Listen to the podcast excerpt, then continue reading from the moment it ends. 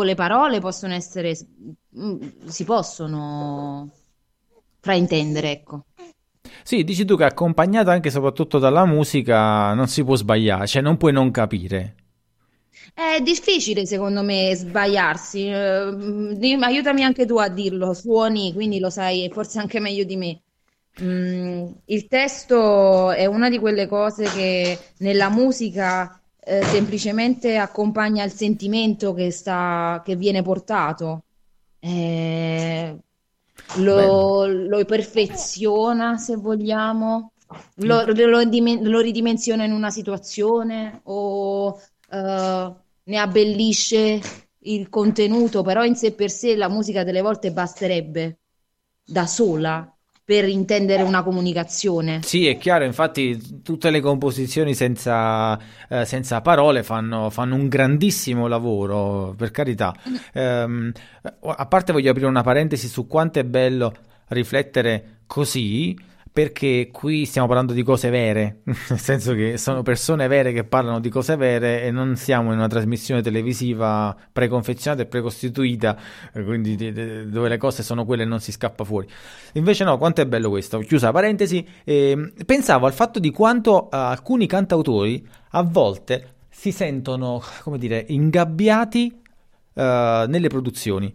Ad esempio, se un produttore gli dice abbiamo bisogno di un testo che parli di questo, il cantautore, molti cantautori, pardon, eh, si sentono ingabbiati perché non riescono a pensare di poter produrre necessariamente una canzone che abbia a che fare con un tema. Oppure, di contro, e per chi fa improvvisazione musicale teatrale nella vita, eh, sa cosa sto dicendo, di contro avere la richiesta motiva e fa mirare bene l'obiettivo e, e quindi creativamente mh, funziona meglio, ecco, diciamo così.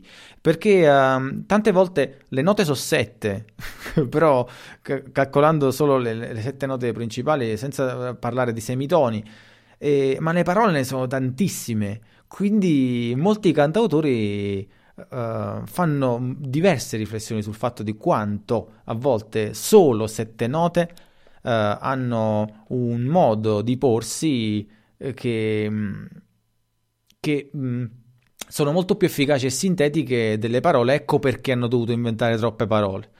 Perché siamo ancora lontani con le parole. E invece il suono arriva subito dove deve arrivare. E infatti prima, prima che Marilena entrasse, parlavamo proprio di questo, di quanto la vibrazione sonora, a volte la vibrazione della parola stessa pronunciata, ha un'efficacia già stessa del significato che uno dice. Facevo l'esempio di fame, fame magari la parola fame, affamato, mangiare, so, eh, utilizza queste vibrazioni sonore proprio per arrivare nel significato, cioè appetito, eh, eh, si mette in circolo la digestione, la salivazione, eccetera, al di là, diciamo, del, del significato che uno gli dà da dizionario, cioè quindi il contenuto è anche legato alla vibrazione. Questa non è una cosa mia, sono ricerche scientifiche che ne parlano. Poi vedete i mantra, parliamo dei mantra.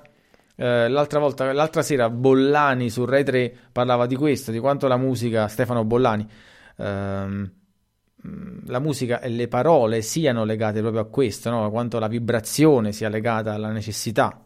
Non l'ha detto proprio così, comunque stiamo lì. È bellissima la cosa che hai detto riguardo le note, che sono solo sette, invece noi abbiamo avuto bisogno di inventare tante parole per esprimere le emozioni. È una, una riflessione molto bella. Guarda, ma come al solito ehm, ti ringrazio, è una riflessione forse anche un po' rubata da altre, altre riflessioni, però dico, mi fa sempre pensare alla stessa identica cosa, cioè quando si lavora per eh, sottrazione si arriva all'efficacia, quindi a togliere, togliere, asciugare, asciugare, asciugare l'essenza e quella funziona, quella, quella serve. Ed è così molte cose. E il Vero, par... vero. Eh, ehm, Oh, scusami, Maria Elena, vai. No, figurati, ho detto solo vero. Ah, no, ehm, non lo so, sai mh, cosa pensare riguardo questa questione dell'asciugatura? Forse per quanto riguarda le parole per esprimersi, magari sì, perché a volte le parole sono anche un modo, cioè creano fraintendimenti. Stranamente, invece di chiarirle le cose, molte volte creano eh, dubbi, creano, in- creano incomprensioni. Però mh, ehm, invece ehm, la questione del, del togliere, Mm, asciugare, eh, sì. dell'asciugare su tante altre cose, non so se può essere applicata. Forse, non so, forse sì per quanto riguarda, però alla fine la musica, no, è vero, sono soltanto sette note, Mm. ma quanti strumenti sono, quanti- quanto modo hanno di, ehm, di, ehm, incontrarsi l'uno con l'altro, no? Di lavorare insieme in un certo senso. Ehm, e quanto più strumenti ci sono, quante più, ehm, per esempio, musiche, la musica classica, no? Che conosciamo tutti quanti, che è complicatissima. Eh, io non la so neanche leggere. E, quindi non so, ecco, questo- questa discussione della- dell'asciugatura, non so se mi convince fino in fondo. Però sai, eh, non è da confondere con, cioè la sintesi non è da confondere con eh, il poco. Perché probabilmente tu stai facendo questo discorso perché eh, dici sì, ok, le note sono sette, però c'è bisogno di... eh, però intorno alla... Vedi se ho capito bene, eh, più che altro. Tu dici sì, ok, eh, le note sono sette, però esistono migliaia di strumenti musicali. Per fare qualcosa di interessante c'è bisogno del coinvolgimento di tantissimi strumenti. Vedi l'orchestra, vedi la, eh, la- l'orchestra sinfonica. Questo intendi? Sì, Ok, però eh, c'è da dire che eh, anche i colori eh, alla fine sono stati scoperti i colori primari, eh, quindi eh, che tu conosci bene. Quindi voglio dire, anche lì siamo arrivati a questo, cioè una cosa è fondere, cioè una cosa è arrivare alla sintesi, e una cosa è fondere, magari anche confondere, per poi eh, rendere più vario. La stessa cosa è per gli strumenti, alla fine eh, è come se uno eh, ampliasse, eh, quindi fondesse insieme ad altro, cioè la vibrazione all'interno di una cassa di legno rotonda, la vibrazione all'interno di una cassa di legno schiacciata e lunga, pianoforte, la vibrazione all'interno di una cassa di legno eh, un po' so, tondeggiante, il mandolino, eccetera, eccetera. Però si parla sempre di una vibrazione di una corda all'interno di una cassa di legno. Quindi la varietà, capito, certo. differenze... E quindi praticamente questo nella parola può essere tradotto come abbiamo avuto bisogno di tante parole per riuscire a raccogliere, a, a colpire, a, a comprendere la giusta sfumatura di informazione che volevamo oh, trasmettere, quindi di dato da dare. Sì, perché c'è Dato stata sempre più richiesta.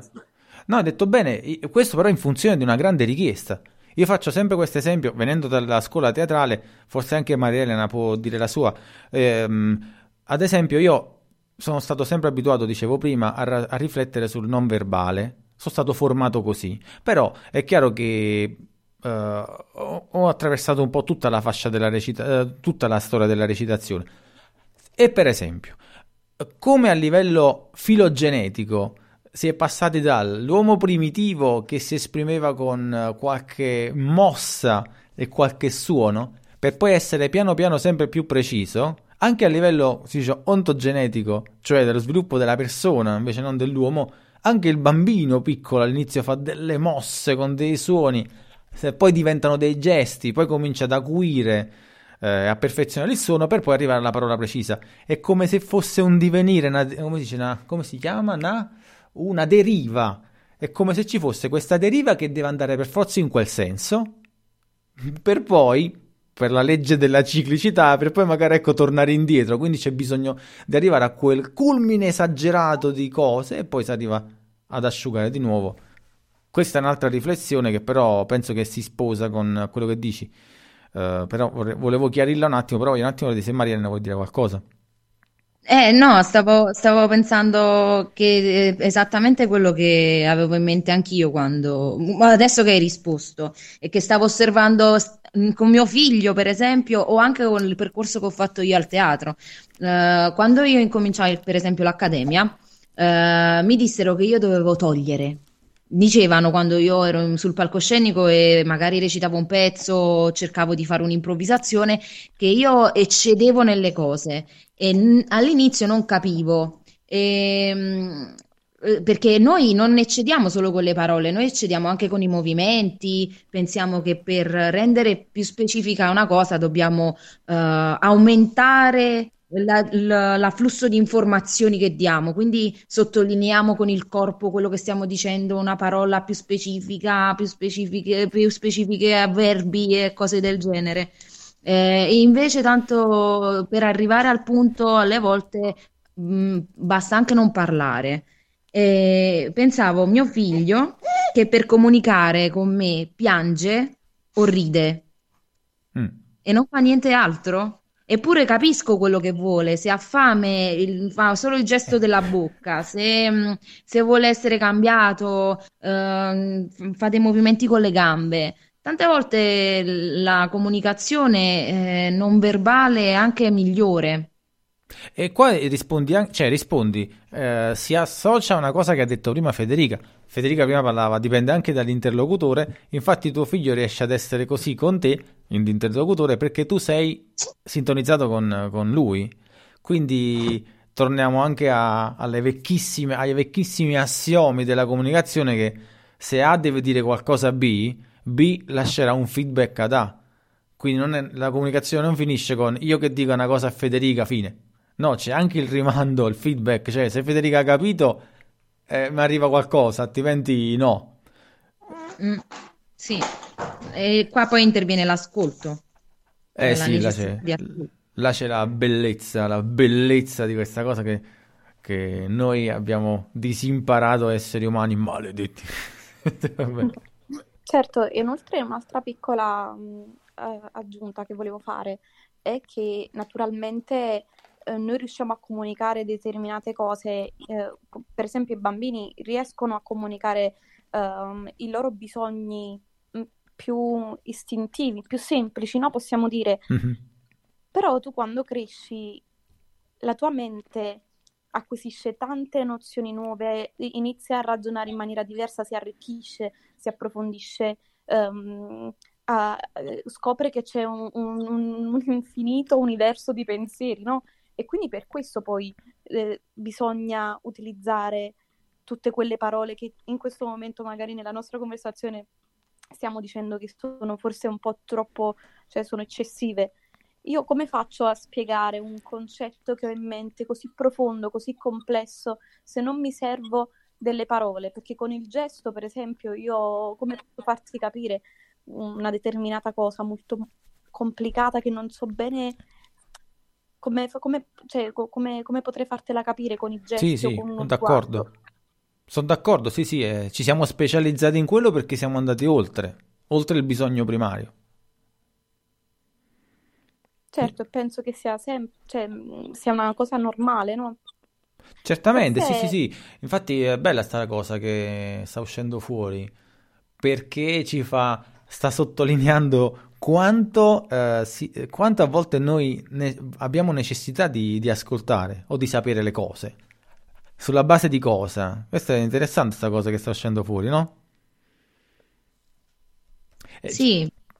Eh, eh, Ci sta, sta, un pensiero che stavo facendo adesso sul fatto che um, determinate... Eh, noi abbiamo dovuto imparare a parlare e a specificarci sulle cose, sia per un fatto pratico, perché comunque dovevamo dire, ah, mi serve, la, mi serve quella pietra per poterla lanciare, ehm, sia per uh, approfondire, uh, quel, quel, per, per cercare di portare l'altro a vedere quello che noi abbiamo nella nostra testa. Sì, sì. se parlassimo con un sociologo uh, direbbe che fa parte del gioco, no? È così che mm. deve andare perché i nuovi media hanno fatto in modo che ci, c'è proprio la necessità di essere sempre più specifici. Però la sociologia tiene conto di una cosa che odio, scusatemi, però la sociologia tiene conto di statistiche e io dico sempre che noi siamo variabili invariabili. Quindi c'è anche da dire che molto probabilmente con le cose che accadono, tipo pure, tipo pure sta storia della pandemia, eh, e sto grande salute, questo grande uti- e questo grande bisogno di, di, utilizzare i nuovi media però dall'altra parte ci sta qualcuno che magari ha bisogno adesso di altro e quindi cambia quel bisogno in funzione di, della necessità. Ad esempio, eh, prima tu forse non c'eri ancora, parlavamo di quando gli adolescenti eh, stanno, io, a me mi è capitato di sentire adole- qualche adolescente che diceva Oh, io ho capito dove è un professore, però che non si ferma quando parlo. Questo è proprio detta proprio così. Perché giustamente hanno capito già l'argomento, però eh, giustamente l'insegnante alla sua maniera, col suo stampo, aveva bisogno di finire la frase. Però alla fine i ragazzi già hanno capito perché un po' il libro, un po' la lezione, ok, sì, a posto, basta così. Gli poteva bastare e probabilmente quello che dico io è vero. Perché essendo già abituati a fruire di informazioni in maniera molto veloce, magari visiva, qualche frase, parole chiave, probabilmente, e non voglio demonizzare, anzi il contrario, loro hanno sviluppato una modalità di sintesi interna, cioè che, che, che magari gli fa arrivare al senso di quello che si deve dire. Ecco perché poi di generazione in generazione finiscono anche le, cioè si, si smorzano anche le parole. Uè, bro. Forse più che uh, quello che si deve dire al significato di quello che viene detto, perché poi mh, a parlare invece mh, non siamo tanto bravi. Io mi metto tra i, tra, tra, i giovani, diciamo. Nel senso che anche io sono molto veloce a capire qualcosa che mi, mi stanno dicendo, anche se questi lunghi monologhi, no? Al primo minuto già ho capito la direzione, già ho capito il significato però se dovessi fare io invece un discorso, uh, non lo saprei fare. Ah, perché? Perché magari siamo bravi ad ascoltare, siamo bravi ad essere riempiti, ma non siamo bravi invece a comunicare quello, le, le cose che sappiamo. Molto, molto interessante. Stai aprendo come al solito altri 10.000 capitoli, Federica. Mi dispiace. no, ma figurati, anzi io, uh, io adoro questi momenti perché uh, sarà che ho, un amico che saluto, Cenzino, che mi ha aiutato a capire quanto è bello il simposio alla maniera dell'antica Grecia, cioè che si stava lì a mangiare e a bere e a parlare. Di cosa? E che ne so. Se si parlava perché c'è il bisogno di mettere, uh, come dire, a parola i nostri pensieri ed è un po' quello che stiamo facendo stasera, cercando poi, guarda qual è la grande fatica, cercando di dargli un senso, un argomento, una strada, ma perché? Ognuno sta cercando di, di contribuire a, a costruire una riflessione. Io sfido che noi che stiamo parlando perché ci stiamo mettendo veramente in gioco, ma chi sta ascoltando e so che ci sono as- alcuni carissimi ascoltatori che io veramente ringrazio di cuore perché sono così carini che rilasciano anche uh, dei commenti in privato su, sull'episodio che ascoltano e so che stanno ascoltando anche adesso perché mi hanno salutato alcuni. Sfido che tutte quelle cose che stiamo dicendo, che a noi ci danno la sensazione, perché sfido anche voi, uh, che alla fine dice: Ok, sì, ma dove sto arrivando? Ok, sì, ma che sto. Il discorso dove è arrivato? Che sto portando?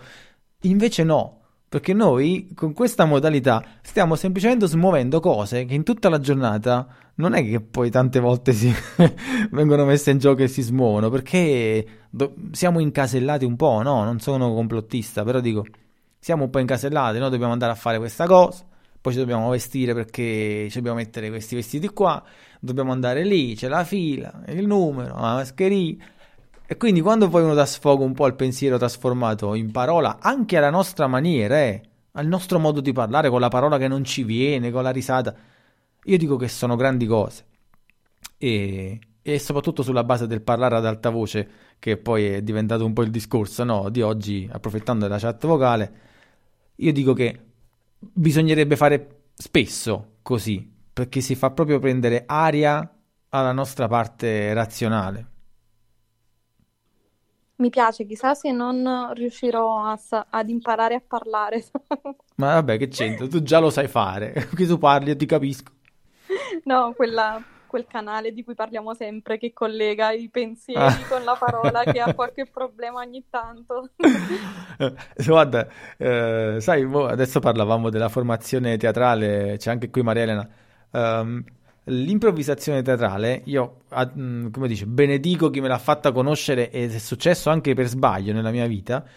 Uh, perché non, non era. Non una cosa del genere. Guarda, veramente eh, non, non, era stato progettato in me. È successo, eh, poi ho conosciuto persone bellissime come Maria Elena grazie a questa cosa. Eh, sai che nell'improvvisazione teatrale una cosa che non viene mai dichiarata e conclamata nei corsi, ad esempio, è che il fare pensare è una cosa che non esiste. Nel senso, a livello onirico, poetico, è bello dire il fare pensare mentre stai pensando, stai agendo in tempo reale il nostro corpo.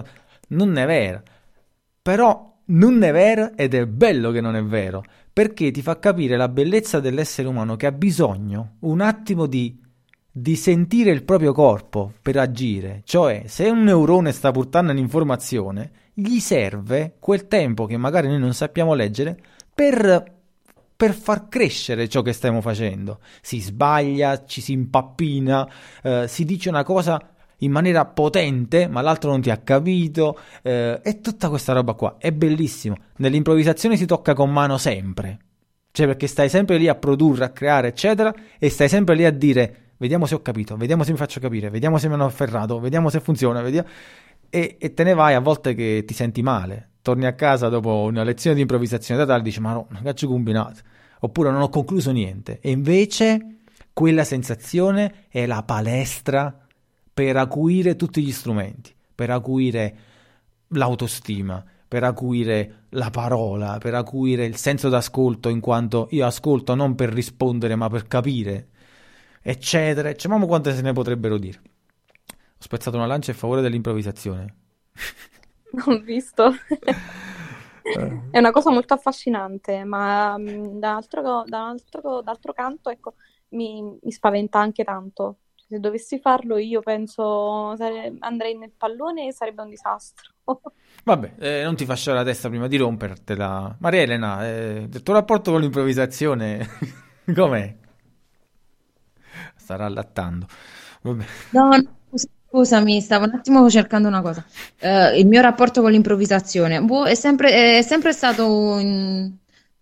Ogni anno che passava scoprivo qualcosa di più o qualcosa meglio la perfezionavo, la comprendevo, vabbè, ma quello viene con la crescita, perché alla fine l'improvvisazione è come, è come, è come vivere, è un po' la stessa cosa, tante cose ti trovi a capirle a, o a gestirle meglio solo con il tempo e con l'esperienza. Non, eh, eh, per quanto riguarda il fatto del dire pensare, com'era? Dire pensare? Il fare pensare. Fare pensare. Eh, eh, beh, con l'improvvisazione ho cominciato veramente a collegare il cervello alla bocca, nel senso proprio letterale del termine, perché mm, mi sono resa conto guardandomi uh, nel passato che spesso e volentieri uh, non facevo il collegamento testa-bocca uh, nel modo corretto perché non mi cimentavo veramente in quello che stavo facendo, vivevo un po' superficialmente.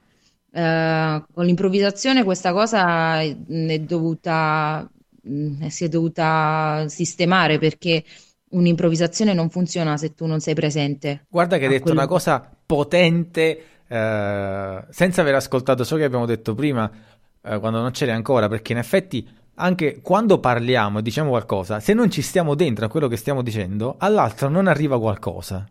Vedi, vedi, ciò che diceva prima Federica, dipende dall'interlocutore, ma dipende anche dal fatto che... Vedi, se, se, tu ci sei oppure no. Eh, perché dentro quella parola, quel suono, quella vibrazione, c'è anche una parte del corpo ed è anche collegata alla psiche, quindi se io non ci sto in quella cosa che ti sto dicendo, eh, non funziona. I grandi maghi che, che comandavano le masse. Eh, io parlo dei maghi, dei santoni, che riuscivano a, proprio a gestire emotivamente e sulla scelta proprio di vita eh, grandi popolazioni. Perché? Perché riuscivano, vuoi attraverso una serie di, di cose, tipo una costruzione di un personaggio comunemente accettato a livello collettivo, vuoi per cultura, è chiaro, non, non parlo facile, dico quello ha fatto punto così, però dico, eh, il gioco era anche quello, essere talmente convinto di... Oh, c'è anche... Eh, ho fatto un esempio un po' più induista, ma possiamo fare anche un esempio cattolico. in una frase che Gesù diceva, se ognuno di voi avesse fede grossa quanto un granello di senape, sposterebbe le montagne, è una lezione di comunicazione quella. Quindi parliamo, parliamo, proprio di quello. Parliamo di, di, di starci dentro, dentro la parola.